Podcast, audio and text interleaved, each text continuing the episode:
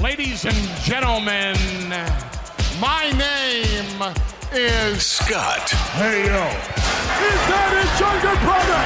It's gonna be Jeff, The cream will rise to the top. Oh, yeah. and you're listening to all of the great action figures from our good friends at Hasbro. the fully poseable Have your own WrestleMania with all your favorite figures. wrestling figure Each sold separately from LJN. podcast. And we are the Mount Rushmore of professional wrestling.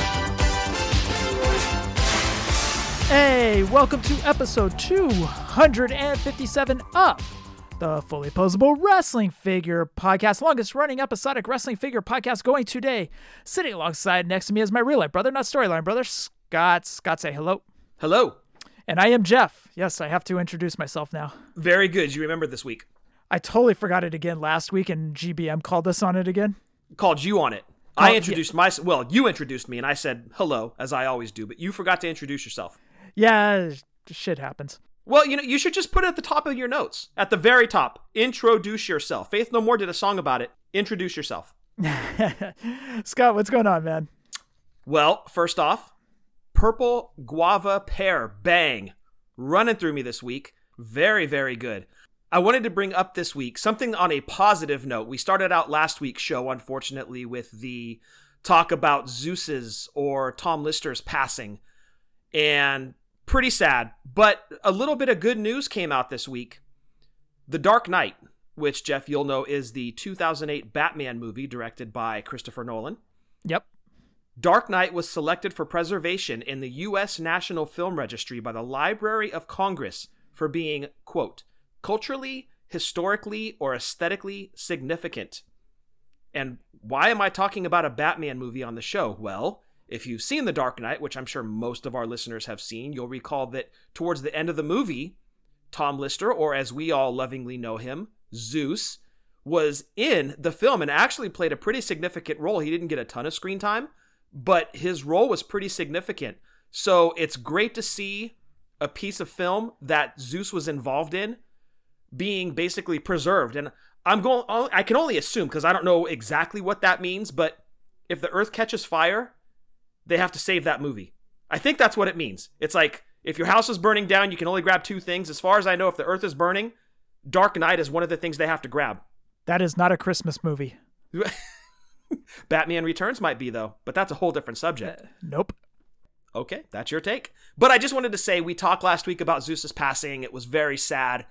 But a little bit of good news comes right after that in that a film he was in received some pretty significant uh, recognition and deservedly so. It's outstanding. I actually watched it again the other night and just blown away. And of course, Heath Ledger stole the show, but it's great to see that Zeus was involved in a project that was recognized. And if the Earth catches fire, they have to save that movie. So great news there. Something else I wanted to touch on. We got a question, or I got a question specifically from Justin Summers last week regarding The Office. And Shannon called me out because I guess I only answered half of it. And I referenced a scene in the Office series finale. And she goes, You didn't even talk about some of your other parts that you loved in there. And I was like, Oh, yeah, I totally blanked on half of his question. So to kind of go back a week, if I can, Jeff, you can feel free to take a nap during this quick little Yeah. mention. Yeah, it's nap time right now. No, actually, I gotta check fantasy football scores. I'm in the uh, playoffs and two championships, so I Okay, watch- well, good luck there. I'm gonna pop on the Chargers Raiders game. Go for it. Yes, go right ahead. So, and these are just real quick mentions. Everybody will know what I'm talking about when I say them. Kevin's chili, What? Mose running, What? Michael finally finding love in Holly, What?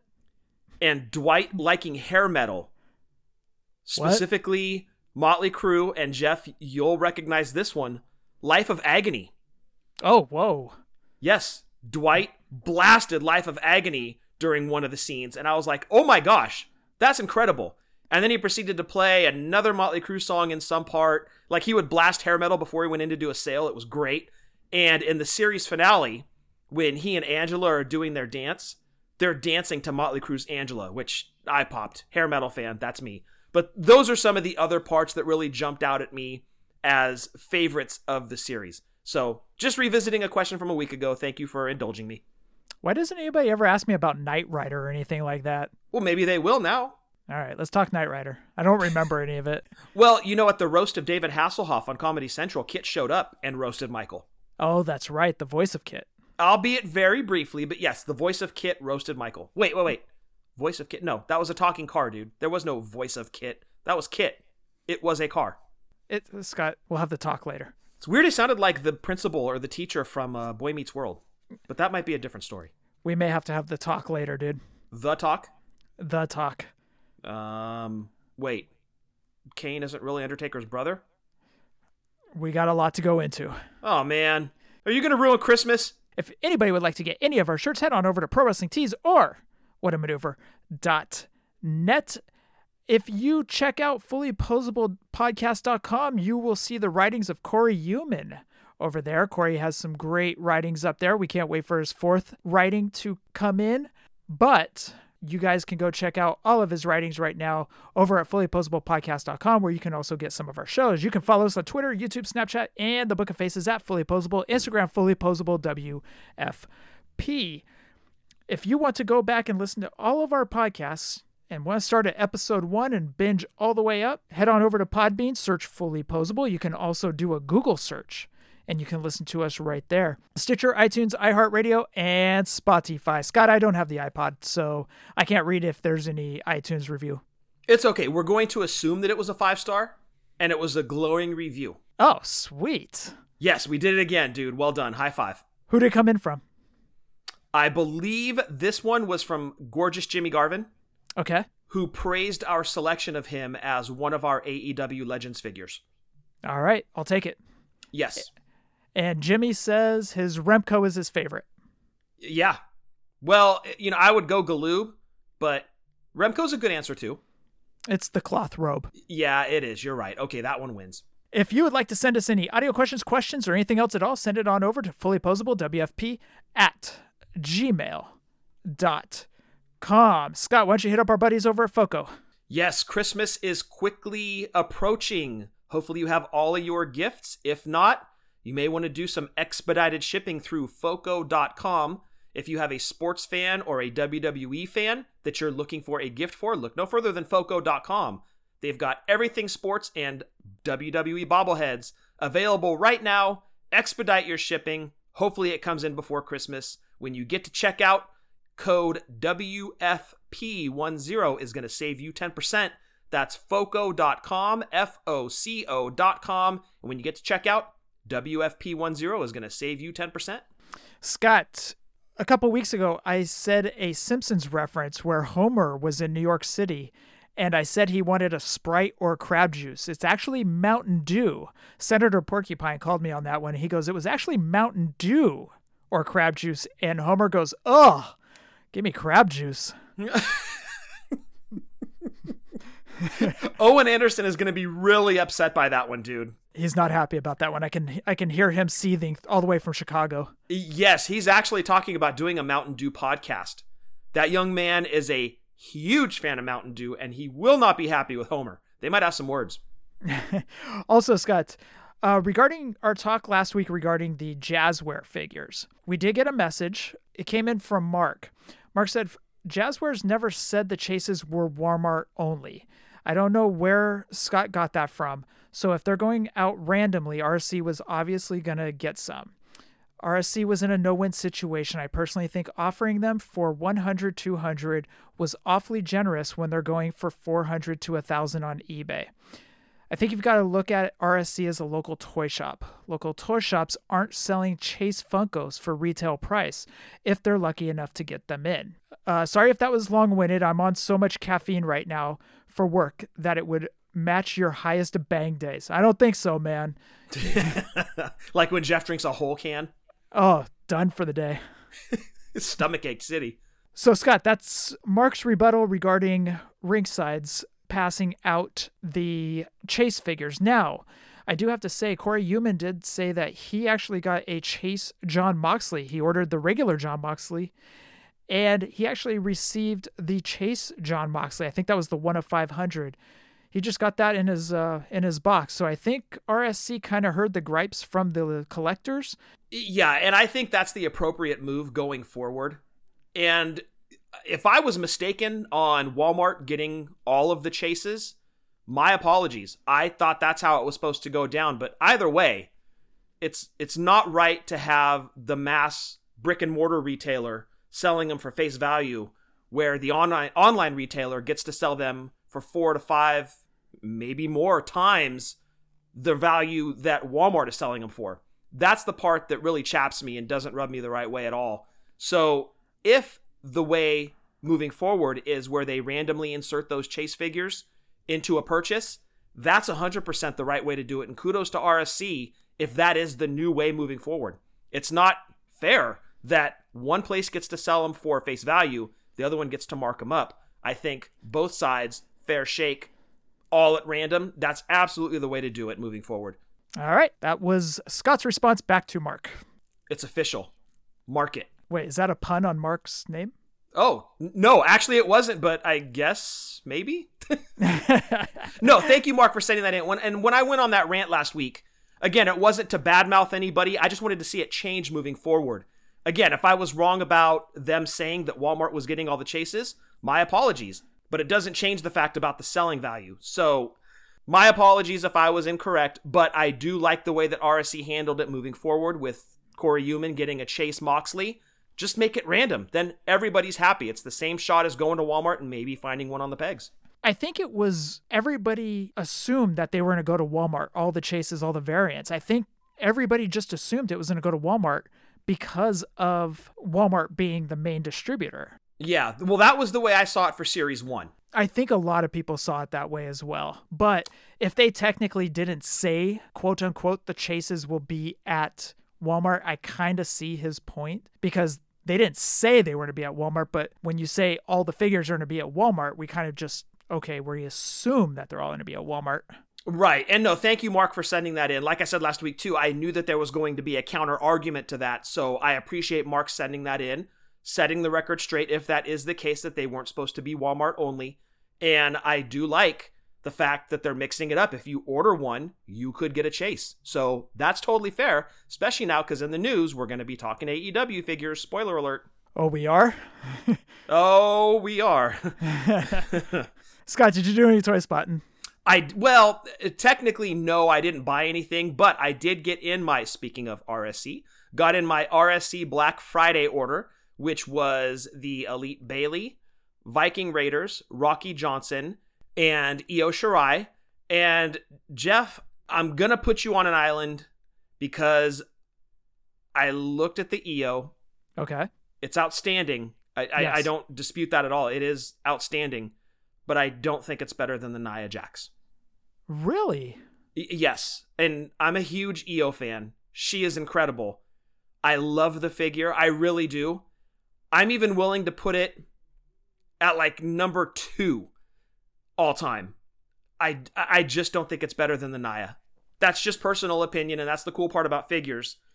It's all subjective, but I don't think it's better than Nia. Well, I mean, your opinion's wrong. Says Macho Man San Diego Comic Con exclusive at number seven. But that's okay. Continue. No, that was right. Hmm. Judges? That's the thing about figures is that everybody has a different opinion. Like, for example, Soda Hunter said that the Ultimate Charlotte is the best women's figure of all time. And, you know, we're not going to dispute that because that's Soda's opinion. Oh, I wouldn't dispute that at all. In fact, she, spoiler, she made my list for 2020. She's on my top 10. It's an outstanding figure. Um, I would go so far as to put that one as a top 10 for sure of all time.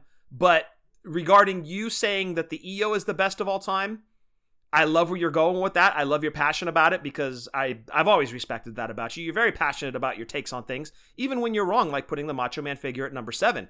Deserved but it. I would still put the Nia deservedly as a first ballot Hall of Famer, best female figure of all time. So you've got Io, I've got Nia. There, look, the winner is us, right? We got two incredible female figures from Mattel, and we're going to dispute which one is better. And they're both outstanding. So kudos to us for getting killer figures from Mattel. A winner is you. A winner is us. we are about to go into the five winners of the eBay gift card giveaway. Five winners were chosen. Each winner will get a $100 gift card. And joining me earlier was our father, Keith Toon. Let's get into it. Dad, how are you doing? I'm doing great, son. How are you? Doing well, doing well. Uh, busy at work, but you know how life goes. Ah, that's You- why you make the big bucks. Uh, well, let's just say the mediocre bucks. I got it. How's duck hunting going? Uh, duck hunting is very slow in California. Everybody's kind of singing the blues. Uh, a lot to attribute it to could very well be the closure of the Canada border. There's a lot of uh, California duck hunters that go up to Canada as well as across the United States. And with the border being closed, and then uh, two months later looking at it again, and they closed it again, and then they looked at it again and closed it again. And then duck season came, and everything was closed in Canada for anybody getting into Canada to hunt up there. So I'm sure, as with the United States, that Canada took a very hard hit on their economy that is kind of shaky and devaluating against the uh, United States dollar. And the last time I looked, it was give or take a little bit right at 30 cents. So up in Canada, the U.S. dollar is a dollar, and up there it's a dollar 30. So um, I'm sure they're as I said before, their economy took a very bad hit. Gotcha, gotcha. You know what's funny is now that it's Christmas time, we're about a week away from Christmas. I always re- think of yours and mom's Christmas Eve parties that you guys always have. And I always remember that Scott and I would either A, be playing video games, B, socializing, or C, watching wrestling downstairs. But as soon as Keith and Kevin came over, you three, Keith and Kevin and you, would all go downstairs. We would get booted from the TV, and you guys would pop on duck hunting videos. And all you would hear is rant, rant, rant, rant, rant, rant, rant. you know that. Yeah, that was a Duck Commander Duck Dynasty off of um, uh, A and E. Yep. So yeah, that goes a long ways back. My goodness, Jeffrey, Total Recall. Oh, it, but it was funny because we would all be sitting on the middle tier because you guys have a three story house. So we would all be sitting in the middle tier with Auntie Carolyn and uh, cousin Jen and just everybody. And you three would be down there, and all you would hear is those hunting videos. Yeah, and it breaks our heart this year because it would have been 50 years that we've had that tradition. And um, mom and I, you know, getting up in age now, you know, we're kind of looking for that. And all of a sudden, the tradition at almost 50 years was broken in spirit only, but not in our hearts. And, you know, we've let everybody know that um, while, in fact, it hurts our hearts to think that you know, we're not continuing the tradition this year at the 50th, but in fact, we have to put that aside by trying to keep everybody safe. And um, in doing that, it would, we couldn't even tell you how we would feel if we knew that we insisted or put on the party and who wants to come comes and then somebody gets sick and we couldn't live with ourselves with that. So we had to put it aside and say we love everybody and you know, we're thinking of you. And while it, our 50 year anniversary for that party would not happen, it doesn't make it any less important to us. So, yeah, I can certainly understand that, son. Well, if you think about it, it took a literal pandemic to uh, break that tradition, but I never thought of it on that fashion, but yeah, I guess that would be it. so, Dad, now also it is Christmas time. Is there any fun Christmas memories that you have of maybe, you know, mom finding a toy that Scott and I were on the hunt for or anything like that? You know, mom was all excited she brought home and you're like, hey, Keith, check it out. I got him the toy that they were after. Is there any one that really stands out to you? It really doesn't, Jeffrey, because of the fact as to the way mom would do it, is she would parade it all upstairs and kind of show it to me as she was going by up the stairs to put it all in the back bedroom. And I would never see it because she had a great big Santa bag for you, for Scott, to put all of this um, merchandise, if you want to call it that, or all of our love presents for you guys. and she would come down like Santa carrying it down the stairs, and I'd be taking it from her and carrying it down into the family room. So I was, to be very candid with you, very surprised on some of the things that came out of those great big Santa bags. So uh, mom very dutifully told me what she was doing, and I, it just went in the front door, up the stairs, and in that great big bag that you guys got. So, yeah, uh, but nothing sticks out, son. All I remember is paper flying everywhere, and oh, this is the one I wanted. Where did you find this? How did you find this? I looked everywhere for this figure, and it it just became a figure fest. yep. So, uh, between you and Scott, there must have been 20, 30 figures that were sitting out there, and the only ones that I really kind of keyed in on were Hulk Hogan and and um, the Undertaker. Mm-hmm. So other than that, I knew there were others. The multitude of your figurines that were on top of each other, and then you had the bendable buddies, and yep. used to pull their arms out out of the sockets, and then pretty soon the, the material that it was made out of got stiff and you tried bending it again and then the whole arm had come off and tried gluing it on and nothing ever worked. It was broken. I i was telling the story last week on the show. I still remember waking up early. You and mom would go downstairs. You wouldn't let us come downstairs uh, nope. and you and mom would meander through the kitchen and get your toast and get your coffee and you guys would take your time and I'm sitting at the top step and I'm like, "Oh my god, come on."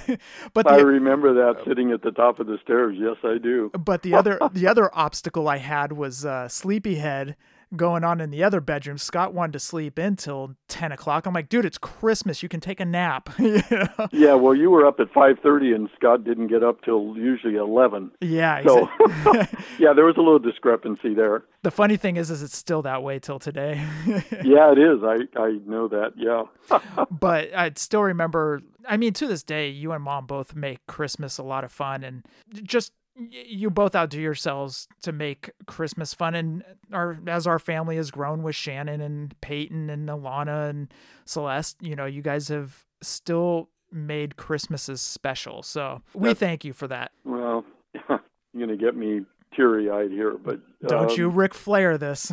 no, I'm trying not to. yeah, um, Jeffrey, it's it's what we, your mom and I pulled together um, uh, again, as I said, I think even on the last podcast, it's it's a lot easier to pull a rope than it is to push it.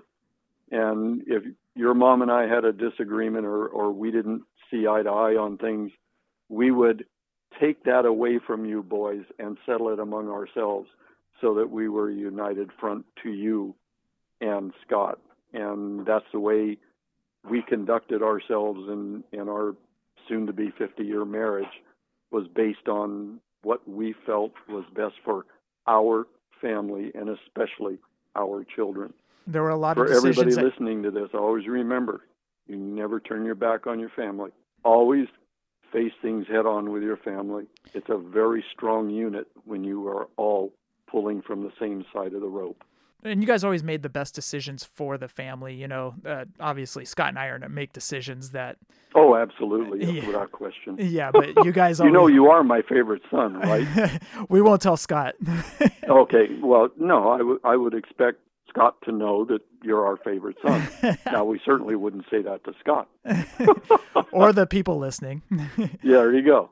Dad, you have done it again. You are making five people their Christmas is extra special this year. So, the random Twitter draw chose five names, and I thought I'd have you on again to announce those five names. So, why don't you uh, go ahead and announce the first person? Okay, to everybody listening, it is absolutely my honor, and I am so gratified that my son would come to me and allow me to do this. And to all of you listening, here we go. At chaos underscore theory pod. That is the first winner. You have seven days to hit us up, slide into our DMs. Dad, would you like to announce the second winner? The second one, Christopher Dean, D E A N. He will be messaging me Sunday. Congratulations, Christopher. We're happy for you. Dad, why don't you go ahead and announce the third? At three count Figs. That is the third winner. And fourth? Like my son's dog's name, Keith uh, has a dog named Cody. This is Cody Baker at bake underscore o five. And last but not least.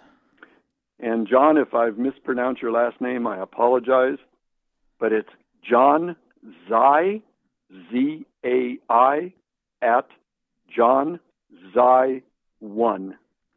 Congratulations to all five winners. As I said earlier, you have seven days to slide into our DMs to claim your $100 eBay gift card. Just slide into the DMs. We'll get we'll get your information. We'll get that gift card out to you. Brought to you by the benefactors. Thank you so much for doing this, Dad. You made their Christmases extra special this year. Well, I I'm sure that all of you that are listening and were part of the recognition of making a soon to be 80 year old man extremely heartfelt, warm hearted as to what you did for me on a personal basis by getting me the chair and the things that you did. Um, I, I can't tell you what that meant to me. And so many times, as you say things in life, um, you don't know how your words have meanings.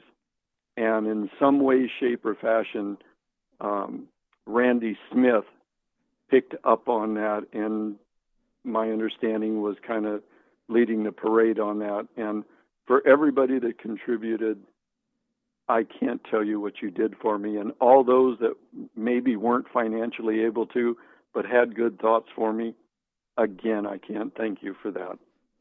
There... And I don't want to Ric Flair it because I can feel myself starting that, but um, the emotions you saw in that video were very real. I was taken back by your audience, Jeffrey, and, and the people listening.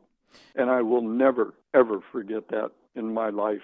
And I just want to thank everybody listening for what you did for me on a personal basis. Thank you so much for that, everybody. Well, if it makes you feel even better, we had people messaging us after we had gotten the funds to get you the chair. We had people messaging us after saying, Hey, how do we contribute? So there was even more people that wanted to contribute.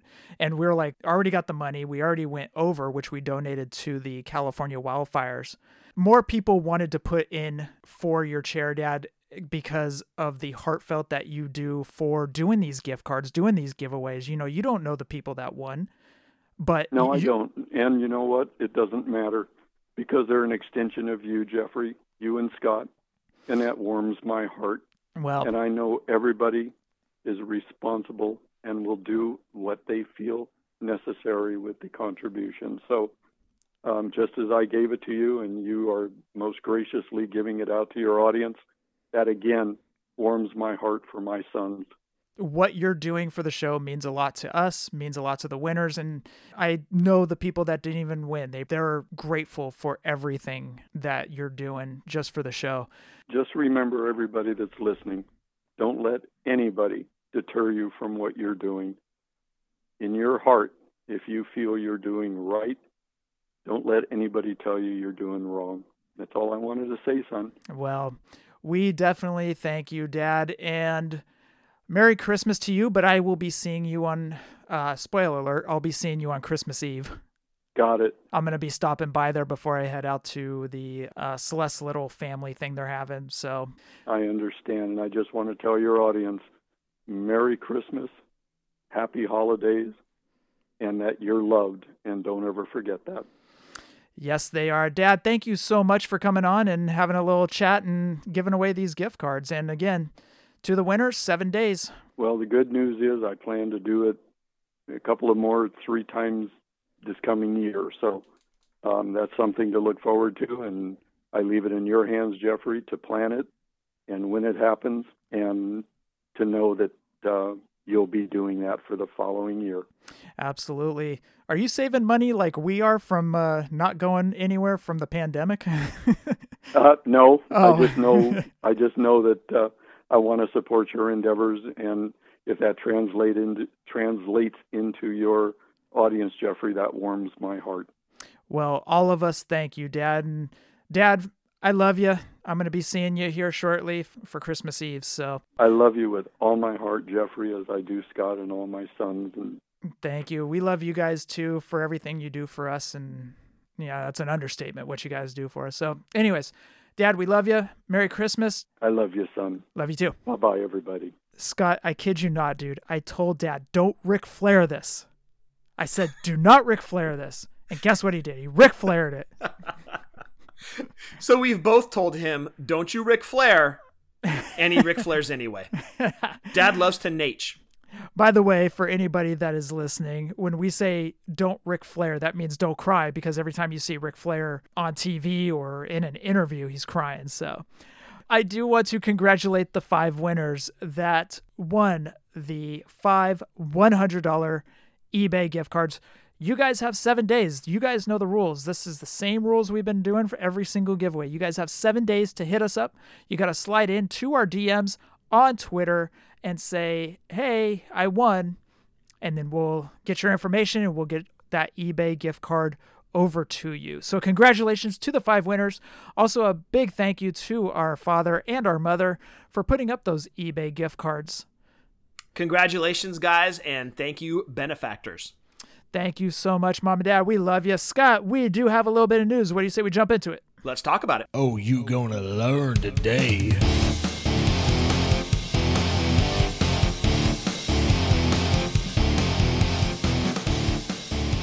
Scott, in the news, Pro Wrestling Tees next micro brawler was up for 24 hours. It was Big Van Vader with the helmet on. It was his Japan look because you could tell by the outfit that he was wearing because he used to wear that all the time in Japan. So that micro brawler was up for 24 hours. Yeah, I wonder if that's going to be like the big thing with them moving forward on the micro brawlers. Things are pretty popular. They do have secondary market value. They're highly collectible, as we talked about with the Owen Hart one that was up for all of about three minutes and completely sold out. They only did 250 of them. This one, they're leaving it up for 24 hours. However many get ordered, they're going to fill all orders, ship them out, but only for 24 hours. It's really getting to the point where you really want to follow these guys' social media because all of a sudden it just popped up on my Facebook feed out of nowhere. It was like, boom, here it is, order it. Uh, they did kind of give a heads up that it was coming, but it was pretty quick. So it really does pay to pay attention to these guys' social medias. And that goes into Jason Wolf as well, who does the custom Hasbros. If you're interested in those, you got to follow his social media to know when they go on sale. Them doing that for 24 hours is a lot better than just releasing 250 of them and then calling it a day. Yeah, for sure. It'll also give them an idea of the popularity of their line, too, right? Like you get a big name, you see how quickly they sell or how many you sell do we want to do a 24 hour window? Do we do want to do a, like a production cap? Um, we'll see moving forward. I hope they sell a ton of these things, and this kind of becomes almost like not necessarily a flash sale. We do need a little bit of a heads up, but if you want to do a 24 hour window of nothing but pre orders on a specific guy, if it's a big name like this, you got to imagine they're going to sell a ton of these things. But could you make it on a payday next time? Scott, moving over to Funko, Amazon exclusive Boneyard Undertaker will, well, be an Amazon exclusive. Yeah, great looking Funko Pop. Again, I'm not going to get it because I don't want to start going down that slippery slope of Funkos. Those things carry some pretty steep values, but uh, great looking Funko Pop. They really captured Undertaker from that Boneyard match really well. All right, Scott, are you ready? I think. Maybe. Well, it depends. What are we going to talk about? Yeah, we're getting into AEW figures. okay. Man, these things uh we really been talking about AEW a lot, haven't we? AEW Series 3, Young Bucks. They will be in blue and white gear. I love the gear on them. Unfortunately, the memes started flowing in. okay. I've got to say it. Did you see the one that had the picture of Nick Jackson? And it was compared next to the Jack Nicholson's Joker of Batman? Yes. Now I can't unsee it. Every time yep. I see that Nick Jackson face, all I think is 89 Nicholson Joker. That's it. That's all I see. However, even with that said, these Young Bucks are better than the Series 1 Young Bucks. I think the Matt Jackson is better. I think the Nick Jackson, even with Joker Smile, is better The outfits are fantastic. I think those are better. And this goes back to what I said. If you don't like Series 1, if you've got complaints, just wait. Because they're going to make more Young Bucks figures. I didn't know it would be already in two series. But I think that they're already getting better. Are the Young Bucks comparable to John Cena? Uh, you mean in terms of now we're just going to produce a bunch of the same guy? Yep. Well, look, we've have we beat that horse to death already? You've got to beat a dead horse again. um, you've got to do that. If you're a toy line, you've got to put your big sellers in. Not every series, but and even not every other series. I wouldn't do that. But every fourth or fifth series, you've got to get your big names in there, right? So you've got to figure we're in the infancy of the AEW line. You're going to see a lot more Kenny Omegas, a lot more Jerichos, definitely a lot more Young Bucks. But if everyone gets better than the previous, I'm kind of okay with that. I think these are way better than Series 1. Again, my take on them. And I like these a lot better because of the face sculpts and the outfits. I think they're way better. And one thing I do have to say is that the skin tones did look better on these figures compared to Series 1, too. Agree. Agree. Everything about them was better than Series 1. I like where uh, Jazzwares went with these Young Bucks. I really do. Even with Joker face. Next up, Pac.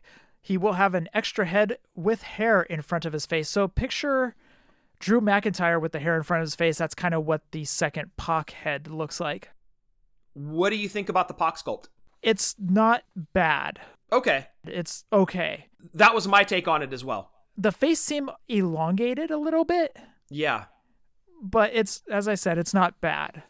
Agree. Agree. This might actually be one where I kind of preferred the hair and the face sculpt. Next up, Orange Cassidy, which look good. He has glasses, soft goods jacket, and the Orange Cassidy shirt where he just has that stoic look on his face. And his hands, like they showed in the renderings, can go in his pockets. He will also have extra hands in the packaging. Man, you got to figure this one is going to be the hot one out of the set, right? Not counting chases, of course. That's a whole different animal. Right. This is the one a lot of people are going to be clamoring for. And did you notice, Jeff, that the t shirt that he's wearing with just his face on it is actually sewn into the jacket? I did not see that. Good catch. It looked that way in the picture that I saw of just the jacket with the shirt. So at first glance, it looks like it's two pieces the shirt and the jacket.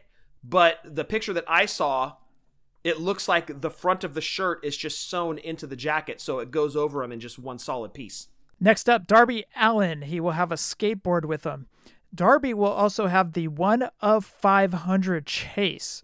Variant will be a different skateboard, and he will have more body paint on him.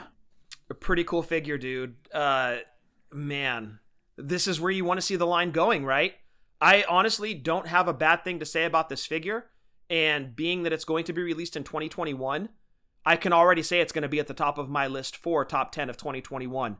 It's outstanding and really shows what Jazzwares can do and what they're capable of. So while many had gripes about Series 1, a few about Series 2, it really seems like they're starting to hit their stride in Series 3 and they're making the changes that a lot of people griped about for Series 1. They're already making those changes for Series 3. This figure is top notch. It's outstanding. I could not find anything to complain about.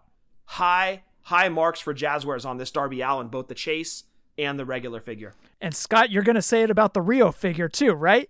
I might go polar opposite on this one, dude. Oh, is that what you're going to do? I can I'm already picturing the figure. but anyway, go ahead. I talked about the memes flying. Yes. Riho will have a women's title. Regular one, she has a ecstatic face, um, ecstatic look on her. what are you laughing about over there? Why the long face? She will have a one of 1000 where she has a stoic face and also same she has the women's title with her. All right, Scott, have fun. um, look, we've all seen the memes, dude. I don't need to go into it. okay, I just raved about Darby Allin, right? I'm not going to say anything about this figure. It comes with the women's title, and that's awesome. Oh, you're not going to say anything? No. I'm, I'm just going to leave it alone. I would imagine they're already taking a beating over it. It's not great. Okay, let's just be perfectly honest. It's not great. I'm not a fan of it. I'm not going to purchase it personally, so I'm just going to leave it there. I'm not a fan. That's I'll, I'll leave it right there. The rest of the assortment, great. I would say Pac is just okay, but the Bucks outstanding. Even with Joker face, dude, leaps and bounds better than Series One. They have some work to do on these figures. And to be that's understandable. But they are getting better. They have more work to do though. Oh, and I think Jeremy would be the first one to tell you that. And that's what's great about him is he sees the criticisms and he's already fixing it by series 3. That's outstanding. Series 2 was very very strong. Very solid. Series 3, we've talked about the Bucks. The Pac, no hair in the face, uh, it's just okay. Hair in the face, I'm not a real big fan of those sculpts, but I kind of prefer that one to the no hair in the face. The pockets figure is outstanding. Being able to put the hands in the pocket, come on. Incredible. Well done, Jazzwares. Well done. From top to bottom, that Orange Cassidy figure, you've got to figure he's going to be the hot one in the series. Everybody wants one. He looks great, especially with the shades on.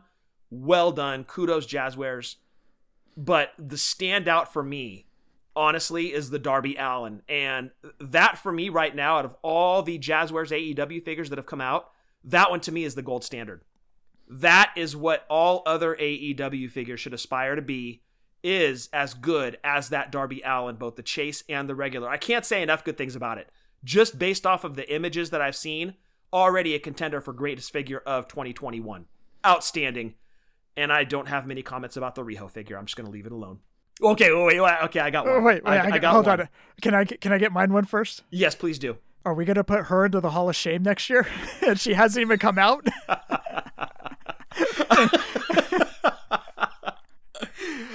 okay, so you look at what we've put into the Hall of Shame so far. Right, Uh, like, L- and now we're putting, huh? LJ and Rick Rude, Yeah, Doom, Galoob. Doom Galoob, vibrating figures.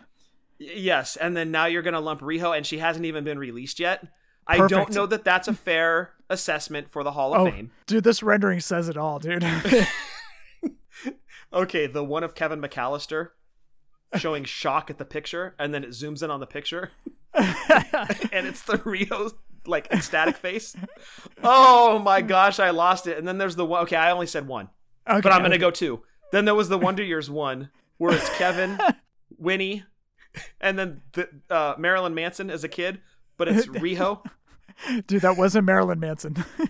Oh, okay, if you say so. No, I know it wasn't Marilyn Manson. oh man. Okay, we got our laughs in. we did. Look, it's I guess it's hard to do women's figures because we kind of rip Mattel all the time about it, right? Like they have yet to do a great looking Sasha, right? Correct. They've they've nailed Nia Jax. It's, it's very hit or miss with Mattel. You know, they do a great job with Natalya, with Nia Jax, with Io Shirai. But man, some of the Becky figures that they've come out with, some of the Sashas, you're like, man.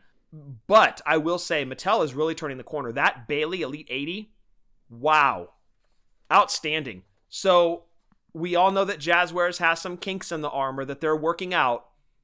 And hopefully the women's figures. Now they've only done two, right? To their to their credit, they've only done two. You've got to assume they're going to get better. All of these things that you're seeing now, and they're only on Series 2 right now. Series 3 is yet to be released. They're only going to get better. I know I keep saying that, but it's true. You've got to give the line time to breathe a little bit, get its footing, work out the kinks, and it's only going to get better. We already see it with the Young Bucks, my opinion. Way better than Series 1. So, a lot of faith in Jeremy, a lot of faith in Jazzwares, and I think that that faith is restored when you look at that Darby Allin. it can only go up from here, Scott. It really can, and it seems like they're already starting to hit their stride. And then you see Riho, and you're like, okay, there's still work to be done, and that's okay. That's okay. You look at that Darby Allin, you're like, okay, that's what they're capable of. You look at the Orange Cassidy and the new Young Bucks, and you're like, okay, that's what they can do. So very, very promising 2021 for Jazzwares. I'm looking forward to seeing everything that comes out from them next year. Scott, there's an update to the New Japan figures. Brian Flynn of Super 7 said the figures are leaving the factory in January, so in hand most likely will be February. Fantastic. We've been waiting since what? November. of- September, October? no, because we pre ordered in November of 2019. Y- Yes, that's a long time. A long Yes. time. Of course, all things considered, it is what it is. So I'm just super excited to have that Okada figure in hand. Seeing how good that Andre is from Super 7, I could just imagine how good these NJPW figures are going to be. And Scott, last but not least, the Ultimate Warrior ringside exclusive. It was shown on card. It's going to have the Ultimate Warrior logo cutout in the front of the packaging. It will be his look from WrestleMania 12. We've all seen the pictures. Looks beautiful. It really does. It, man, you see things like this, and especially when you're at the event, it carries that extra weight. So I was already going to buy this figure regardless. But the fact that we were there at WrestleMania 12, Jeff, we saw his return to the WWF and how good the figure is, it's a no brainer. I know you're going to purchase one. I'm definitely going to purchase one. From top to bottom, packaging, everything included, just outstanding job by Mattel on that Warrior. Scott, that rounds out the news. No other toy news from you. No, I didn't really see anything this week. Um, one thing is a quick note Hasbro is releasing 10 inch versions of classified Duke and Snake Eyes, and they also did a Storm Shadow that almost kind of looks like the 3-0 figure package or the the 3-0 figure outfit. Uh, they did 10 inch versions of those. They're affordable. It's nothing crazy like the 3-0 sculpting and posability and all that. Um, so there's some 10 inch GI Joes that have hit pegs apparently or shelves, but that's not real big news for the classified line. So no, nothing real big to report. I didn't really see any big news this week from anybody. Scott, that rounds out the news. I think it's time we get into the listener segment. What do you say we go talking to them? Let's go talk to them. And I just want to hear from my people. Tell me, can I hear from my people?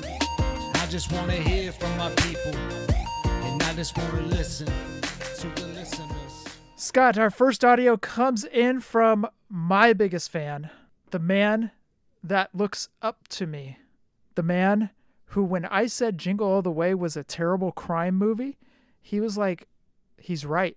Justin Summers. Oh, I'm sure he said that. Okay, let's get to this audio. I hope he rips you a new one. Hello, Scott and um, Jeff. this is once again Justin Summers from the Wrestling Cheers podcast with my weekly question. My first question is for Jeff. How dare you? How dare you talk bad about the Cleveland Browns? Why must you create enemies with husky, handsome guys with magnificent red beards born in the state of Ohio? I think you have a problem. In all seriousness, kind of stemming from the sports talk, I want to know if you have any pieces of sports memorabilia and what is your favorite pieces if you do. For me, I, I basically have two and they're both autographs from the same player, and that would be Cleveland Brown legend at this point, Josh Cribbs. I have a signed jersey of his that I used to wear all the time, actually signed twice, and I just recently received a autographed Josh Cribbs helmet. Before I get to the story on how I got the helmet, I will say eventually I'm going to display them together I just don't know how right now. I don't necessarily have the space. I don't necessarily have the money offhand, but it's something I do want to create a really cool display piece for this helmet and jersey.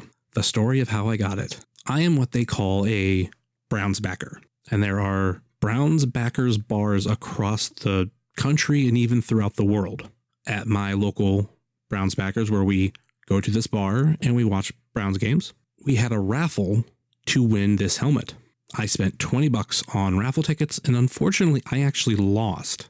The person who did win turns out didn't really want it and a friend of mine offered them money for it and then they gave the helmet to me because they knew I really wanted it. Other than that, not necessarily a piece of sports memorabilia, but something that I have for four of my teams, and two of them are in the NFL, but I have personalized jerseys for the Cleveland Browns, Chicago Bears, Cleveland Cavaliers, and the Calgary Stampeders of the CFL. Before I go, and before we get to Christmas, I would just like to say how grateful I am to have found this community. For those who don't know, I first started participating and listening to this show after everything that happened with the Major Wrestling Figure podcast. I will openly say I am a major mark, but I believe in positivity.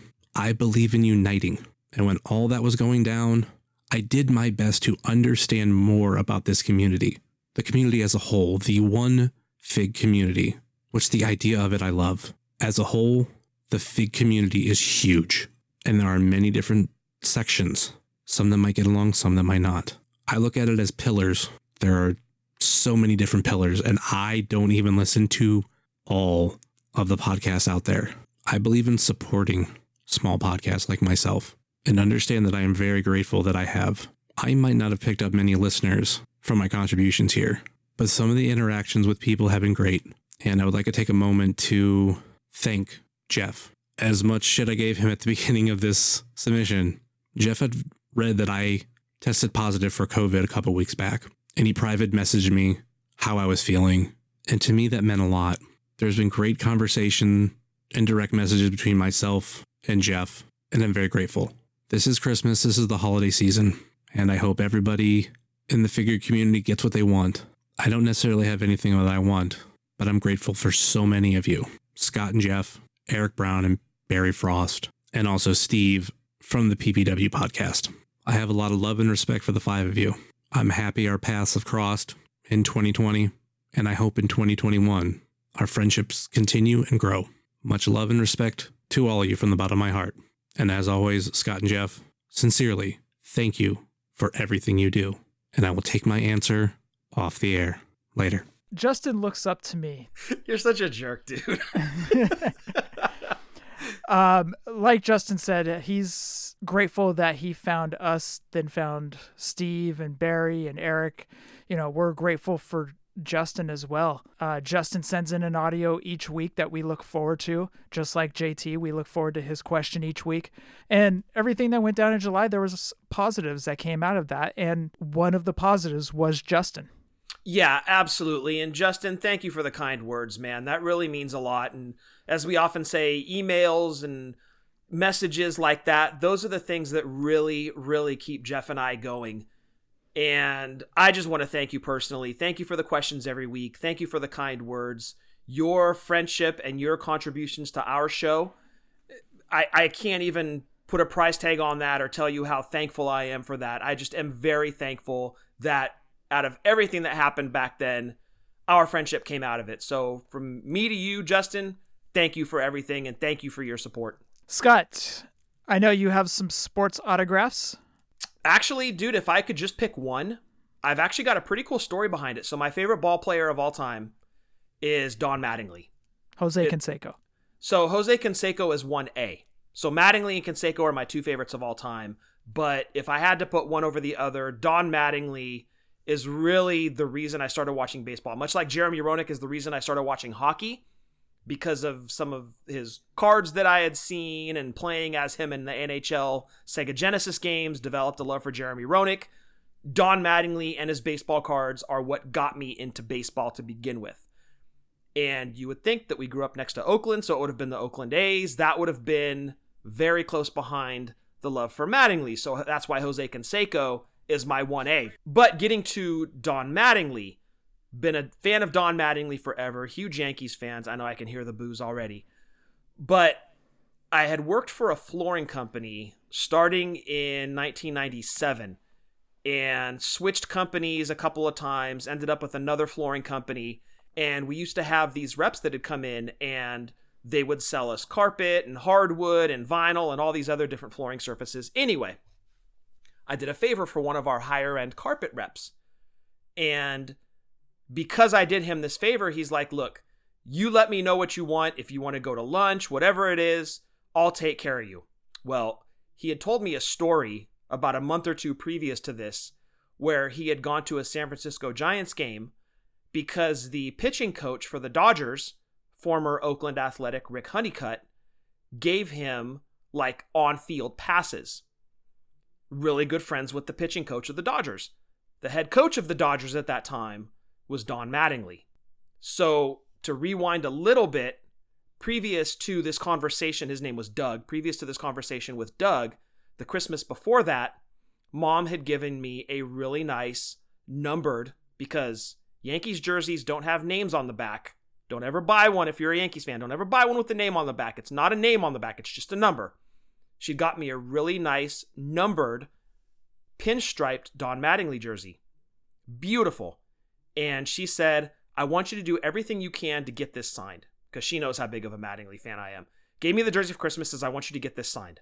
I'm like, okay, sure. when am I going to see Don Mattingly? I was like, show up at Starbucks one day, he'll randomly be there. Major coincidence. Probably, I think this was in May. Doug goes, let me know what you want for hooking me up on this favor. I really appreciate it. Whatever you want, it's yours. I said, Doug, you're not going to believe this, but I'm a huge Don Mattingly fan. I go, the next time the Dodgers are in town and Rick Honeycutt hits you up and gives you tickets, could you please take my Mattingly jersey and get it signed? He goes, Are you serious? I go, Yes. And then I told him the story about the jersey, and he goes, All right, give me a FedEx box with a return shipping label on it. Throw the jersey in there, throw a Sharpie in there, give it to me, and I'll see what I can do. So the next week, as instructed, FedEx box, return label, silver Sharpie, and a Mattingly jersey get handed off to Doug. Probably two months later, I get the FedEx box back. Opened it up. Inside the box, my silver Sharpie and my signed Don Mattingly jersey. Could not believe it. Beautiful piece. And the following Christmas, mom got it shadow box framed for me.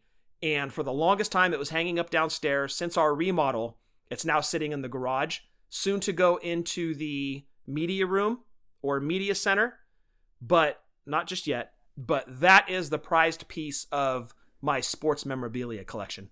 You were a huge Don Mattingly fan when we were kids. Loved him, still do. And it was him and Jose Canseco. And like you said, it was one and one A. Oh, for sure. There were posters of both in my room. I do have autographs of sports players. I have a Jim Kelly autographed helmet, but I had to purchase that off of eBay. So I wasn't personally there when we got a sign. There are two stories that I have. The first one, there was a card signing. And at the time, out here, the Giants had Kevin Mitchell and Will Clark. Kevin Mitchell and Will Clark were signing at a card show in San Jose. Mom and dad drove me out to San Jose. I get up to Will Clark. Now I'm wearing the A's Giants split hat, which is a huge sin in our area. It is. It is. A Joe Montana 49ers t shirt and these Giants shorts that I had. Now, Will Clark was my idol, and we get up to Will, and I put down, I think I had a card, put down the card. Will gets the card and he looks up at me and goes, Boy, you're all screwed up, kid. Like he says it because Will Clark had that voice, you know? Yeah, kind of like that twang. yeah, exactly. And I thought it was the greatest thing anybody had ever said to me. I was like, I am screwed up. This is awesome. Yeah, I called you screwed up all the time, but he does it. And oh my goodness, Will Clark said it. Oh, yeah. That, you know, I was a sheep. but the other story, and I'm going to have Scott go into this one, there was a starting lineup day at the Oakland Coliseum, and we got a Mark McGwire starting lineup. So, yes, they handed out so many to, I think it was like 10,000 or something like that, to all kids attending the game, ages, I think it was 10 and under. So I got one, pretended I was 10. You got one. We both got McGwire. So the big thing to do if you were a kid before the game started and you got there during batting practice was run down to the A's dugout or the opposing side if you wanted signatures over there and wait for the players to come by and just hope that one of them would stop and sign autographs. So we run down and we've both got this McGwire figure. And I think I had a, a black Sharpie or a ballpoint pen or something. And you and I got lucky and we managed to get right in front like we were at the dugout and if you've ever seen the Oakland Coliseum, the way it's set up for baseball is they've got these huge concrete like overhangs over the dugout, probably about what six or seven feet long, Jeff, from the seat to the tip of the the concrete overhang.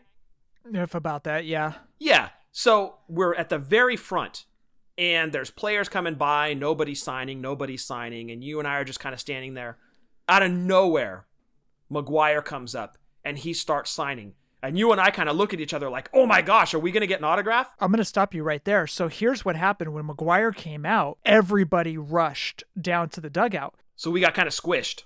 Scott got squished. So Scott is now turned sideways. Now I'm looking at Scott. I was like, dude, McGwire. So Scott reaches out, and I'll have you go into it right there. Yeah, and basically slid the starting lineup at him. Like I could have delivered a pretty serious paper cut to his face if he didn't catch it. so he's got a black sharpie and he's signing baseballs, he's signing cards, and he's just throwing all this stuff back up the thing. He grabs our starting lineup, black sharpie in hand, puts his Mark McGwire signature on there, slides it back up. I catch it, make sure not to touch the signature because it's wet sharpie, and I turn and look at you like, dude, did that just happen? Like, young Scott and Jeff were just marking out huge because we had just gotten a Mark McGwire signature and we were in complete shock because we had tried how many times to get autographs and it never happened. But this magical day where we each get a Mark McGwire figure and he signs one of them, oh my good. And we could have gotten any A, right? They had in that year, I think they had like Jose Canseco, Carney Lansford, Walt Weiss. Yeah, I think there was Weiss, Terry Stein. Like they made a whole bunch of um of A's. Terry Steinbach. Like I said, you name them, they made a starting lineup because the A's were huge that year. But we both got McGwire, and McGwire happened to be the one that came up and just started signing, and we got the McGwire starting lineup signed. It was an incredible experience, and another quick one too. We went to an Italian restaurant for my 16th birthday. Grandma and Grandpa were big on taking us to birthday dinners. Everybody in the family, it was always a big to do for birthday dinners. So we go to this Italian restaurant in Alameda, this place called Enrico's. And it was on the water over in Bay Farm Island in Alameda. We're sitting at dinner and we're just chit chatting. And I was sitting next to mom. She leans over to me and she goes, Scott, don't make a big deal about this. But if you look over by the front door, look who just came in. Dude, Mark McGwire had just walked in. And everybody knows Scott. He does make a big deal of it. I can't help it. And I think that's where it started because mom said, don't make a big deal. Well, I had to go the opposite. And I, I was cool. I didn't. Well, okay, yes, you were cool, but I should have gauged how you were going to be later on in life towards Kota Ibushi and the Bray Wyatt and Kane and Kane, Sergeant Slaughter. Not so much Bradshaw. No, I was cool with Bradshaw. Ro- Road Dog. Uh, yes. Oh yeah, Jimmy Hart. Yeah. Anyways, go ahead. So McGwire walks in, and he's got a date with him. I don't know if that was his wife or what. Anyway, they put him at the table right next to us. So I was already freaking out because Mark McGwire walked in, and Mark McGwire was a huge deal in the A's, or on the A's back in the 80s and the 90s. They put him at the table right next to us. And I'm looking at mom. My eyes must have been as big as plates because she's like, just eat your food, relax. What you're going to do is here's a piece of paper. And it was this little piece of scratch paper. She goes, here's a paper and a pen. Walk over to him and say, Excuse me, Mr. McGwire, when you have a moment, would you mind signing this? And set it down next to him and then come back and sit down. Now, knowing what I know now, I wouldn't go up to a guy eating dinner, but I was 16. So I didn't really know that much better at the time. So I did just what she said. I walked up. He barely even acknowledged me. I said, Mr. McGwire, when you have a moment, would you mind signing this? And I set the paper and the pen right next to him. And I went back and sat down. Dude, I was watching him like a hawk. I'm like, sign it, sign it, come on, sign it. and I think I was taking a bite of something. Mom's like, okay, honey, he signed it and he pushed it aside. Why don't you go get it? And so I went up and I said, thank you, Mr. Mr. Uh, I said, said, thank you, Mr. McGwire. Enjoy your dinner. And I went back and sat down. And dude, I was like shaking. Yeah. And that is pretty much what kicked off my mark outs when I see celebrities. Mark saw you coming. He's all Mark, Mark, Mark, Mark, Yeah. Mark, Mark, Mark. He's like, this freaking kid. Great. like, I wouldn't interrupt a guy now when he's eating. I'd probably like wait outside or something. But 16 year old me just could not believe that in walked Mark McGwire out of all the restaurants around. He walks into that one and then he gets sat at the table literally right next to us. he was like six feet away from me. Okay, and I have to answer Justin's other question. I was not making fun of the Cleveland Browns. I would never because I actually have respect for the Cleveland Browns. They are a small market team just like the Bills, so I respect the Browns. So what happened, Scott, is I jumped on Twitter Sunday morning and I was like, I will answer all your start sit who to choose in fantasy football. Oh, you were feeling strong. I was, dude.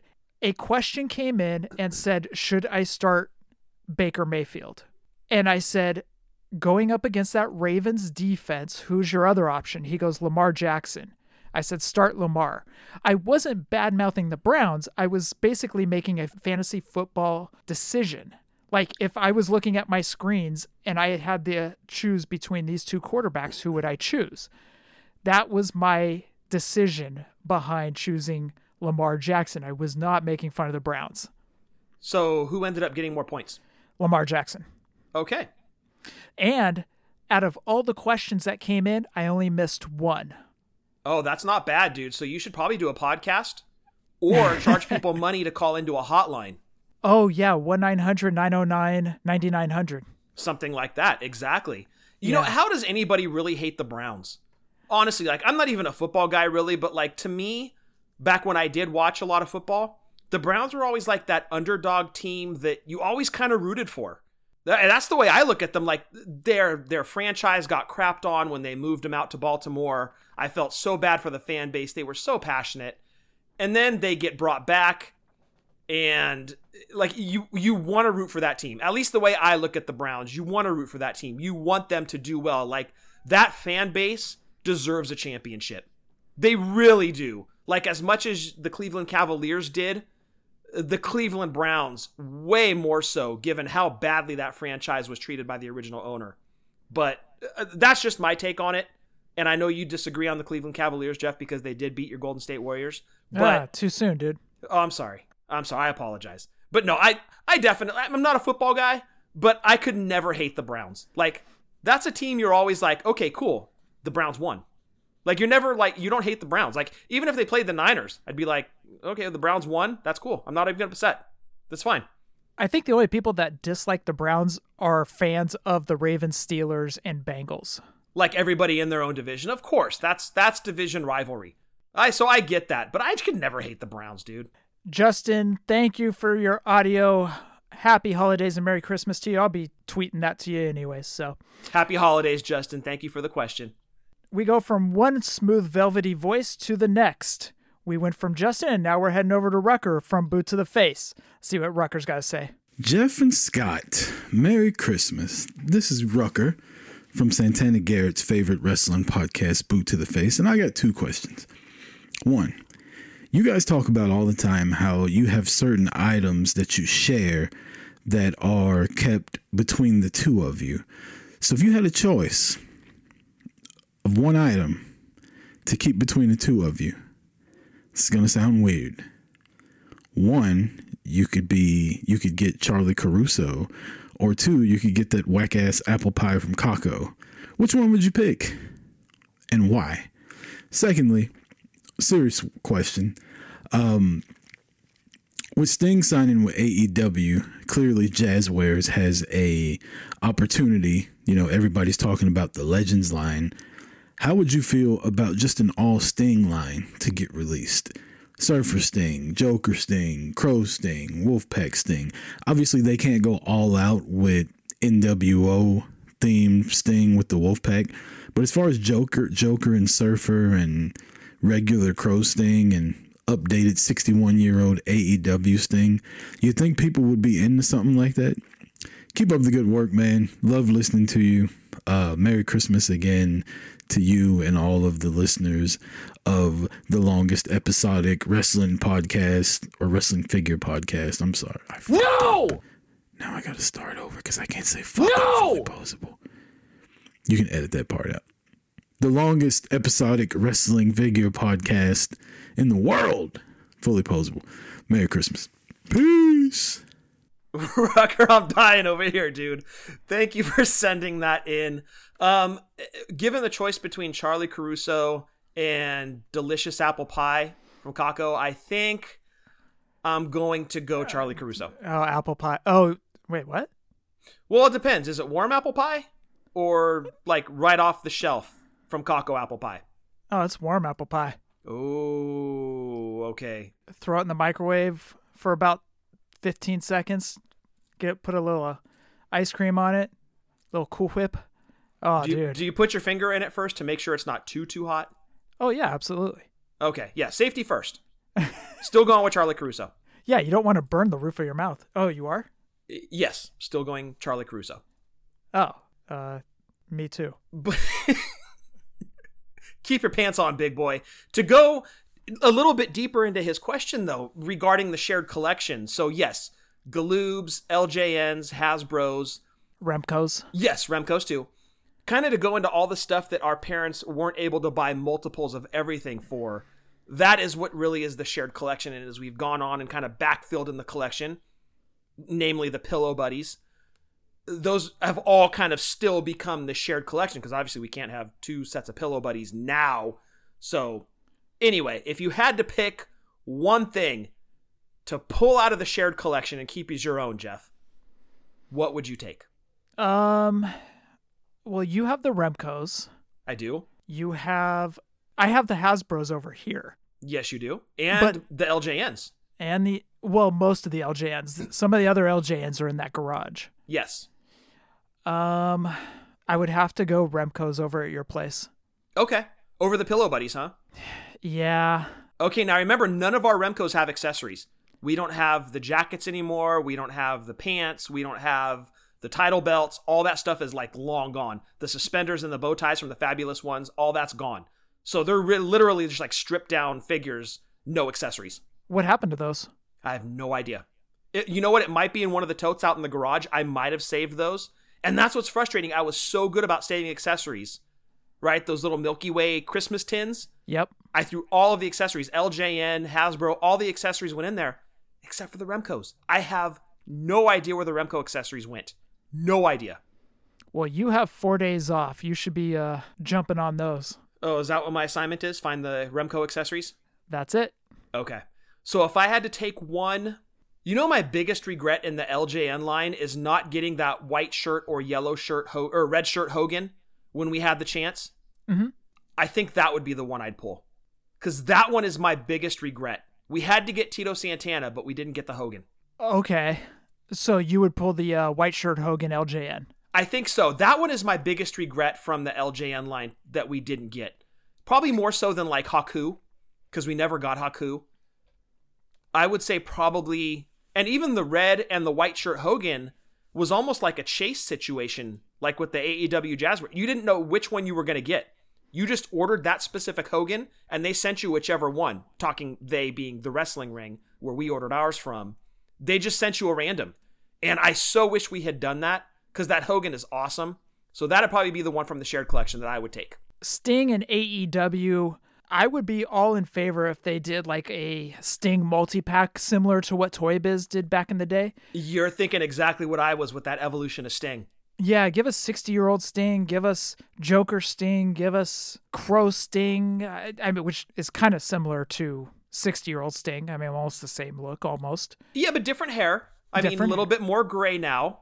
Eh, no, he put sun in it. Have you seen how light that sucker is? Oh, is that it? Is that I- sun in in his hair? I think it's sun in. Okay. Now I think that'd be incredible if AEW could pull something like that off. Like you've landed an icon, right? You have Sting, and everybody buys Sting figures, right? Everybody loves Sting. I think for the most part, everybody loves Sting, and you're gonna buy his figures, especially if they did something similar, like you said, Jeff, to that TN or the um, the Marvel Toy Biz Evolution of Sting set. That thing has only gone up in value since it came out. And it wouldn't even necessarily have to be like a box set like that with the flap in the front, but an assortment of Sting figures in one assortment, that would be outstanding. I'd love to see it from Surfer Sting all the way to current day, like Rucker said, 61 year old Sting in a pleather black jacket with the bat, sun in his hair. I think it'd be outstanding. And look, here's where Jazwares can actually take a page out of Mattel's book, and they can make that Sting that Mattel was going to make that got canceled in the Legends line. If Jazwares wants to make that Sting, they can. Put it out. People will buy it for sure. And also give us a better Great American Bash Sting. Totally agree with you. Thank you. Do something better than what Mattel gave us because that jacket, the hard plastic with the frillies that were molded, uh, I, I don't know. That Great American Bash Sting really bugs me to this day. Yeah, maybe that's where Jazwares kind of has a leg up on Mattel, or for that matter, anybody that's ever put out a Sting figure before them, right? Because they've seen what they've done already, and all they can do is try to make it better. So, given what we've got with the Great American Bash defining moment Sting, I don't see why Jazwares can't top that. Rucker, Merry Christmas to you and your family. Uh, thank you for your question. Happy holidays, Rucker. Now I have to put in bleeps under the F bombs that you dropped? Or not. Imagine that. Rucker is the first person to drop F bombs on the show that was not bleeped. Like three times in less than a minute, too. That was an impressive string. Rucker, Merry Christmas, man. Scott, next question comes in from actually one of the winners of the gift cards tonight, Christopher Dean. Christopher says, I was thinking this the last show before Christmas, so I just wanted to say thank you for being the good brothers you are in and out of the FIG community and allowing us to come along for the ride in each week. This has been a rough year for so many, and for me, but for that hour and a half or so, we can laugh and reminisce and enjoy the love of collecting. So, Merry Christmas to you and yours, and many thank yous. And on to my question What figs, wrestling, and non are you looking forward to getting next Christmas? Take care and enjoy the week festivities, Christopher Dean. So, we got to look forward to next Christmas. We got to put on our uh, Nostradamus cap. Yes. And look, barring the continuation of what has been 2020 into 2021, right? We've got a COVID vaccine now. Hopefully that starts rolling out in mass. And by like April, May, most of the population has it, fingers crossed, hopefully. And we can start to kind of move past this and recover. Barring a continuation of 2020, we should have pretty much a slew of wrestling figures from Mattel, from Jazwares, from Figures Toy Company, Boss Fight, Super 7. We should really start getting those kicking into gear here, right? So there's a lot to look forward to. I already said I'm super looking forward to seeing what Jazwares has on the table for 2021. Just seeing off of what they did on Series 3, Riho aside. I'm really excited to see what they bring to the table in 2021. We've got Toy Fair in February, which is probably going to be a virtual again. We've got San Diego Comic Con. Those are two huge reveals. There's that Las Vegas show that happens around April or May. That usually has some reveals. So we're going to find out a lot about what to expect from the big two, Jazwares and Mattel, most likely by Comic Con, which is July of next year. But then you've got Super 7 and Boss Fight sprinkling stuff in, and Figures Toy Company as well. I think 2021 is going to be an incredible year. I'm you know what? If I had to pick one, I'm really excited to see what Jazwares does with the AEW line because we haven't seen their legends yet. Everybody is speculating. Everybody is like 99.999% sure that we're getting legends from them. It's all on assumption at this point, but a pretty strong one. So, I you know what? I think that's what I'm most excited about. The AEW legends, will they, won't they? Part 2 is Mattel going to bring back the retros? Are they going to cancel the Motu crossover line? Or are they going to continue it in lieu of bringing retros back, or will we get both? So I think for me, those are the two biggest. And then, of course, I want to see where the G.I. Joe line goes for the classifieds. I'd love to have a full list of names of who's coming out next year. So all all good things for 2021 fingers crossed next year i'm looking forward to super 7's new japan line i want to see what series 3 is going to bring us it's got to have a Kota Ibushi i mean it's just it has to yeah, he's been a glaring omission so far. Yeah, they're only two series deep, but man, he's a big deal. Jay White as well. Yes. So I'm curious what C- Series 3 will bring us. If there is a Series 3, we'll see. We know we're getting Series 2, but let's see what the names are for Series 3. AEW. Man, I I don't want to badmouth them because they are starting to show signs of getting better. But with the first two series, I don't know, Scott. Like the excitement isn't at a fever pitch with me. Really? I love AEW. I'm excited to get these names, but if I get them, I'm almost like at this. If I get them, cool, you know, and I am going to hunt them. But if I don't, it doesn't. With the way they look, I just don't feel like I'm missing out on anything. I, I just can't explain it, dude. It's I'm looking forward to newer Mattels, like getting newer Mattels that are coming out next year than I am over these AEW figures because it's just they're not maybe because they're not hitting their stride right now. But I'm in on them, but I'm not all in. I guess you could say. No. Pun. Is it really the skin tone and the dark circles under the eyes that are throwing you? That bothered me for series one and two, but with series three, it looks like that's been rectified. Right. So that's we kind of talked about that during the news segment as it really seems like they've made a huge improvement with series 3. You can only assume that moving forward those tweaks are going to continue. So do you think as you are more impressed by the figures themselves, you're going to then be fully invested in the AEW line. You're going to start buying them all up. Because look, Series 1 and Series 2 are most likely going to go up in value. Right. But those aren't going to be the best versions of those figures that are going to be coming out. So do you want something that's a higher value or do you want a better looking figure? Better looking figure. Completely agree with you. I'm not one to flip figures. If anything, I'm just going to pass them on to my kids and they can do with them what they will. I would rather have, because I'm an MOC guy, even for a loose collector, if I was a loose collector, I'd want the better looking figures. I don't care about value. That's that's not a big deal to me, and maybe that's why I'm so indifferent on the chases. If I have them in my collection or not, I don't care. That includes the Mattels. I don't care. I just if I want that figure, I just want a version of it. I don't care which one I get. But I think your opinion of the AEW line is going to change as they continue to go on. So when you saw the Bucks, the new one, Series 3, did that get you excited at all? The outfits did. I love the blue and gold and white that they put them in. Oh, so you're not a fan of the sculpts? The faces are okay. See, I'm crazy about them. I love them, dude. Even with Nick looking like Joker, I'm a big fan of the sculpts. I see what they were going for on the Nick, and it came out okay. I actually like the face on the first one, even though the skin tone and uh, bags under his eyes. But the matte, I do agree, is better on the th- series three. But it's still a weird look, if you know what I mean. It's not there. Okay. So I I am excited about the Bucks. I am the Darby Allin figure. I agree with you. That is probably going to be on a top 10 list for 2021. Yeah, I'm already kind of constructing my 2021 list based on upcoming lineups and right. what I've seen. And that Darby Allin is is easily a top 3 for me. It's it's incredible. And again, using that as kind of your your template or even your bar moving forward, you've got to be excited. Well, not you specifically, but you've wrestling figure collectors have to be excited for what the future holds for Jazwares. If you set that figure as the bar, because that one to me is the most outstanding figure Jazwares has done to date. And moving forward, I think they're only going to get better. And hopefully that sparks your excitement in the line, Jeff, by looking at Series 3, seeing the improvements that are made. That pockets figure. I mean, come on, dude. The hands go in the pockets. That's incredible. Great job by Jazwares you've got to be excited about the line moving forward when you see the improvements that were made with Series 3. Again, Riho aside. Maybe looking forward to Series 4, Series 5, they're going to make some changes that'll really get you invested. And then by the time they announce Legends, you're ready to go, dude. You're like, okay, I'm I'm all in. I don't care about value again. So I'd rather have a better version of Kenny Omega, Cody Rhodes, the Young Bucks. I'll wait for it.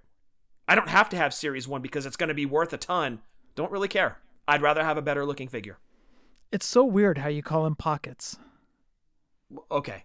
Jim Cornette calls him pockets, and that's where I get it from because every time I talk to my co-host on Drunk Wrestling History about him, we when we conversate, that's his name is Pockets. So I've just gotten in the habit of calling him Pockets. Sorry to Orange Cassidy fans if that offends you. He also breathes. Should we call him Breathe?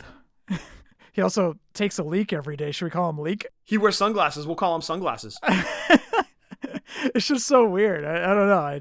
Well, okay, but his gimmick is he puts his hands in his pockets. Okay, that's one of his gimmicks, but yeah, that's one. That's like his, his big one. Is he he puts his hands in his pockets. He wrestles with his hands in his pockets. That's that's why Cornette calls them pockets, and it's hilarious. I just I, I now I have formed a habit of calling Orange Cassidy pockets. Sorry. I wish my nickname was Leaks. no, your nickname is Pie. Caco Pie, to be exact. they, Thank you, Christopher Dean. Merry Christmas to you and congratulations again. And Christopher, thank you for your text message about The Office.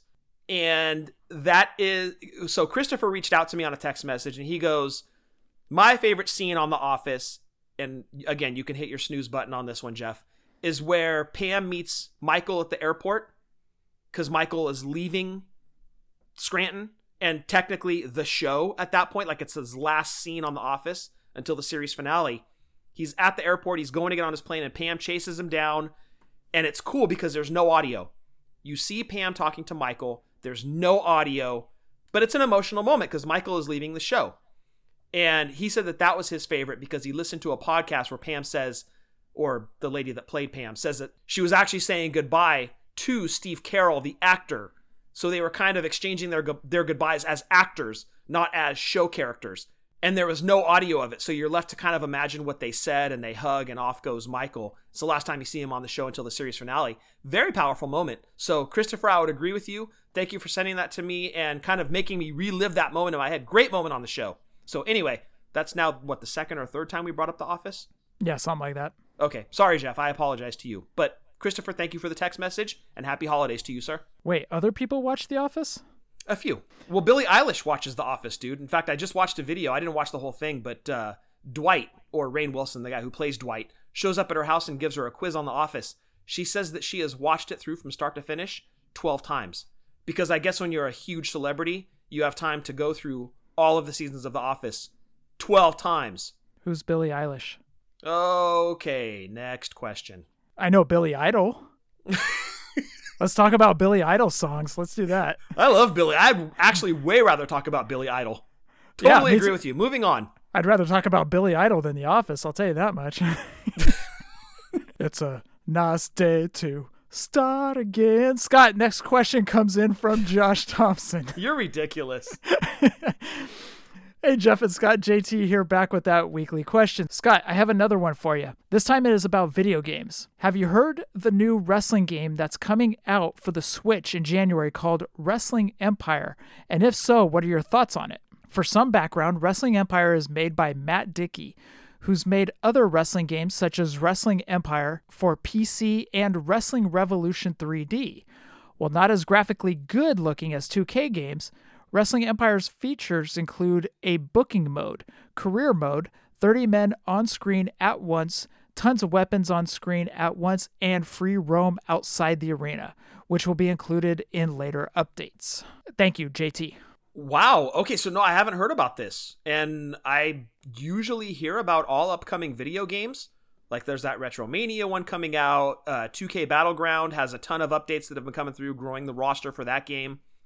I had not heard about this, JT. Thank you for bringing it to my attention. I am definitely going to go look that up when we're done here. Um, and to be honest, I don't really care too much about graphics. Yes, they're important, but to me, the gameplay is way more important. So you give me something that's more on the level of like the THQ AKI games from way back in the day and shoddier graphics, maybe, than what we get from 2K. And I'm going to play the gameplay friendly game way more than I'm going to play the game that looks great. Right? I don't really care. I'd rather have something that plays well than something that looks fantastic. So I'm definitely going to be looking up Wrestling Empire when we're done with the show. Thank you, JT. I appreciate that. Now, are you looking forward to the AEW video game? Oh, for sure. Yeah, def- I can't wait until they come out with gameplay trailers because I want to see what it looks like. So, i- i- look, you give me anything that looks like the Big Four from the late '90s, early 2000s. You give me anything close to that, it's it's going to be a purchase. And you give me the AEW roster on top of that, that's just the cherry on top. It's it seems as wrestling video game fans, we've been clamoring for that game, right? We still want to have WCW NWO World Tour, Revenge, WrestleMania 2000, and No Mercy. We clamor to get those games back. Those are the bar. Every other wrestling game kind of aspires to get to that. You give me something even close to it, I'm on board. I am 100% on board. If Wrestling Empire is that game, that's great. If it's the AEW game, that's great too, because you get the AEW roster with it. That's, like I said, the cherry on top. So I'm definitely going to be paying attention to that AEW game. Absolutely going to be paying attention to that one. Dude, you know what's over to my left right now? Um, if you say a warm apple pie, I'm disconnecting our phone call here. No, it's Mr. T and Randy Hogan Funkos. the Randy Hogan. the great value Hogan, if you will. The gr- what you ordered on Wish and what you got from Wish.com. Yeah. exactly. exactly. That's awesome. I'm glad you got that, dude. That's such a cool two pack, but I just can't do the Funkos, man. I want to, much like I really want to do Castle Grayskull and Travis Fowler sent me the link the other day, kind of poking the bear a little bit. There are things that I absolutely want to add to the collection, but I just have to be so selective with it. So, Scott, that rounds out episode 257. Okay, we talked about Galoobs. We talked about Remco's, talked about LJN, Hasbro's. We covered the gamut this week. We sure did. Actually, Remco's aren't on WrestlingToyTracker.com, but LJ and Galoob's, Hasbro's, Just Toys, Bend-Ems, Retros, Defining Moments, all are. So you can go check out the carded and loose prices of those figure lines over at WrestlingToyTracker.com if you are in the hunt for old school wrestling figures. Get the fair market value. They pull those every three months. They pull the prices from eBay and put the averages in there. So check out WrestlingToyTracker.com or on Twitter at toy underscore tracker. Scott Eaglemoss. Yes, guys, if you have a pop culture or WWE fan in your life and you're looking for a last minute Christmas gift for that certain someone, check out Eaglemoss. You can give them a follow on Twitter at Hero Collector underscore. They've got a ton of statues from Star Trek, Battlestar Galactica, DC, and of course, WWE. I highly suggest that Razor Ramon. It is outstanding. But aside from Razor, they have a bunch of other legends and current superstars that you can pick from. And when you subscribe to Eaglemoss's statue service, they will just send you the statues as they're released. And they will send you the display ring to put all those statues in. Again, give Eaglemoss products a look. They are outstanding. You can follow them on Twitter at Hero Collector underscore. The Kane one is really good as well. I'm starting Yeah. to notice like I'm really starting to soften on Kane figures, maybe because we got an abundance of them back in the 2000s when he first came out from Jakks. A lot of Kanes. But like right now, I'm starting to look at like the Mattel ones, or I'm starting to look at uh, even the Eaglemoss statue, and I'm like, man, these Kanes are actually pretty good. And I was Yeah. and, and I was never the biggest Kane fan, but at the same time, I'm starting to look at these figures that have come out of him just recently, and I'm like, these are actually damn good. Yeah, there are a lot of good Kane figures out there for sure. Eaglemoss is no exception. That statue is great. Scott, I want to hit up our podcast buddies, Breaker and Bane. Over there, they do Toy Talk, Wrestling Talk, and they have a guest in each week. We want you to check out our buddies, Breaker and Bane. Merry Christmas to you guys. Also, check out our buddies over at Doing the Favor, Eric and Barry. Check them out. Check out their website where you can find the UPCs, the codes for Brickseek and Popfinder, whatever figures you are looking for. Also, check out Steve and Eric over at the Positively Pro Wrestling podcast. Actually, this week, Steve had Breaker on, Scott. Oh, nice. Steve called me a dick. Oh. Okay, but was that because of Jingle All the Way? No, he just, Breaker put us over. He was talking very nice about us. And he said, Scott and Jeff. And Steve goes, Well, Jeff's a dick. oh, I'm glad you find this funny. I think that's great. You're right, Steve. You're right. Nailed it. Scott and Justin Liger say so. Well, I'm glad Justin Liger's living on. That's fantastic. We need a figure of Justin Liger. It's just like Justin Timberlake's face. oh my goodness. Will you stop? Check out a Positively Pro Wrestling podcast where this week on the creator content, Steve had Breaker on. We want you to check out the Chick Foley show on iTunes. And there is going to be a cross promotion coming up in the month of January. We are headed over to the Chick Foley show, and they will also be coming over here in January. So check out the Chick Foley show on iTunes. You heard that sweet velvety voice earlier, Justin Summers. Check his podcast out at the Wrestling Cheers podcast. We also want you to check out the other sweet velvety voice that dropped a couple F bombs earlier. You'll bleep those out though, right? I probably will. No, you better not. Don't bleep those out. Rucker worked hard on that audio, dude. By dropping three F bombs in like the span of five seconds. That's not easy. It's not an easy thing. You can't teach that. You can't teach That's not an easy thing to do. and it was velvety, so leave it. check out Rucker over at and Marty over at oh no Marty congratulations he is now a father That is awesome. Congratulations, dude. So check out Rucker and Marty over at Boots of the Face we want you to check out our buddy RJ over at Ringside Rant our latest show just dropped on Lucha Libre Figures and Facts. You can download that on iTunes as well, or you can check it out on luchacentral.com. And Scott, drunk wrestling history, go. We are on Twitter at wrestling underscore drunk.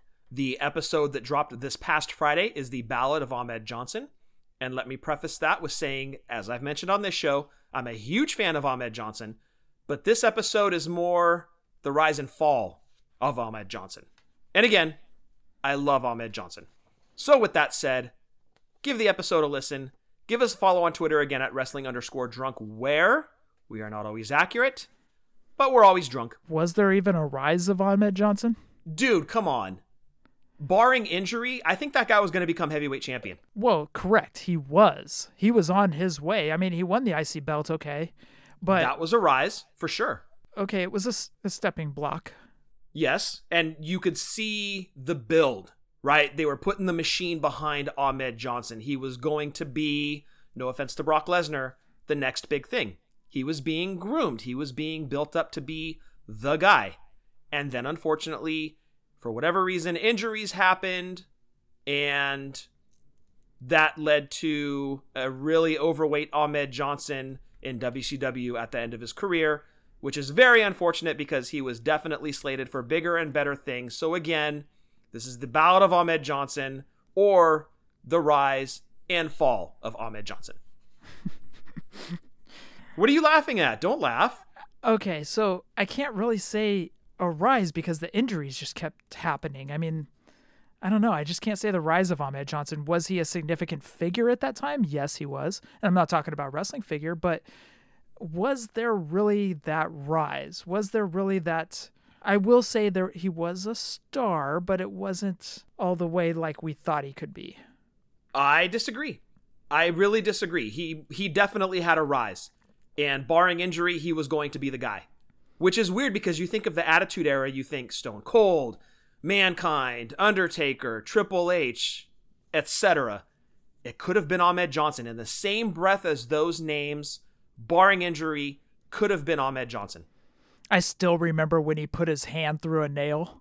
And that's what I'm talking about. Just uh, his fault or not, freak injuries, injuries happened, and what was to be a big deal ended up just a shell of his former self, overweight in WCW at the end of his career, and it sucks because he was being built up to be the guy, or at least one of the guys, and he would have been incredible. But and you lo- know Vince loves his his muscle bound guys, right? Like Vince loves that, and Ahmed was that, and he could have been a bigger deal. Did he have a rise? In my opinion, yes. He beat Goldust for the IC title, huge accomplishment.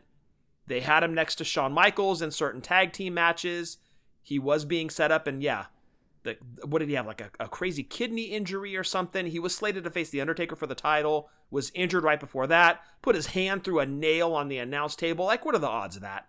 So, yes, there was a rise to Ahmed Johnson, my opinion. Go check out that episode on Drunk Wrestling History. Also, check out Marty and Sarah Love Wrestling. And every single day, Ryan Buds does trivia with Buds. Scott, roll call. Yes, guys, of course. Jason Wolf. You got to give this man a follow.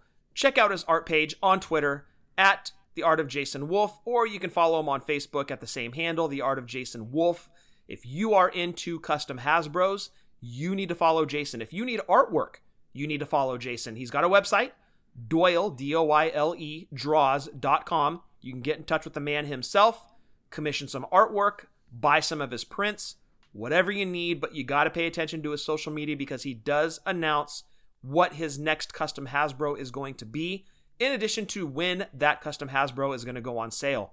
Stay tuned to his social media at the Art of Jason Wolf. And rounding out roll call, we do want to mention the Podcasticon being put on by Richard Yule. It'll take place from January 1st through the 3rd. There are going to be a bunch of podcasts. You can listen to them all in the comfort of your own home. Schedule is upcoming. Many of the names that you hear mentioned on this show are going to be a part of Podcasticon. Again, Richard Yule is putting this on. It's a big event. Podcasticon, January 1st through January 3rd. We will have a special episode on the history of wrestling figures during Podcasticon that you can check out. And Jeff, that rounds out roll call. What was this? I heard that Taco Bell is bringing back some menu items. So, in the month of December, I believe late December, they are bringing back the nacho fries, which have a lot of fans. They're delicious, by the way. But the menu item that I'm more excited about, Jeff, no, unfortunately, is not the Mexican pizza, but they are bringing back the Bacon Club Chalupa. It is outstanding. I have been hoping that that was one that they would bring back, even as a seasonal item. They are. I'm ecstatic. I can guarantee I will be using the Taco Bell app to place my order for many Bacon Club chalupas. I won't be doing an eating contest with these, as we talked about last week with the taco eating. I will not be doing an eating contest with these, but I will be consuming many, many Bacon Club chalupas over the course of the next month and a half, guaranteed. And I await on Taco Bell to announce the return of the Mexican pizza, even if it is for a month, and I will break my Taco Bell attendance record. I will eat Taco Bell every day for as long as the pizza remains on the menu when they bring it back. I said it before and I'll say it again. Your poor colon. Hey, whatever. It's fine. Don't worry about my colon. It only answers to me. So, Scott, for episode 257, anything else? Stay safe, stay healthy. Fig Life since 2016, and happy toy hunting. I want to wish everybody a happy and Merry Christmas from everyone over here at Fully Poseable. Stay safe, like Scott said. Stay healthy, like Scott said. Thank you to everyone for listening to episode 257. Hashtag Fig Life. Adios. Merry Christmas.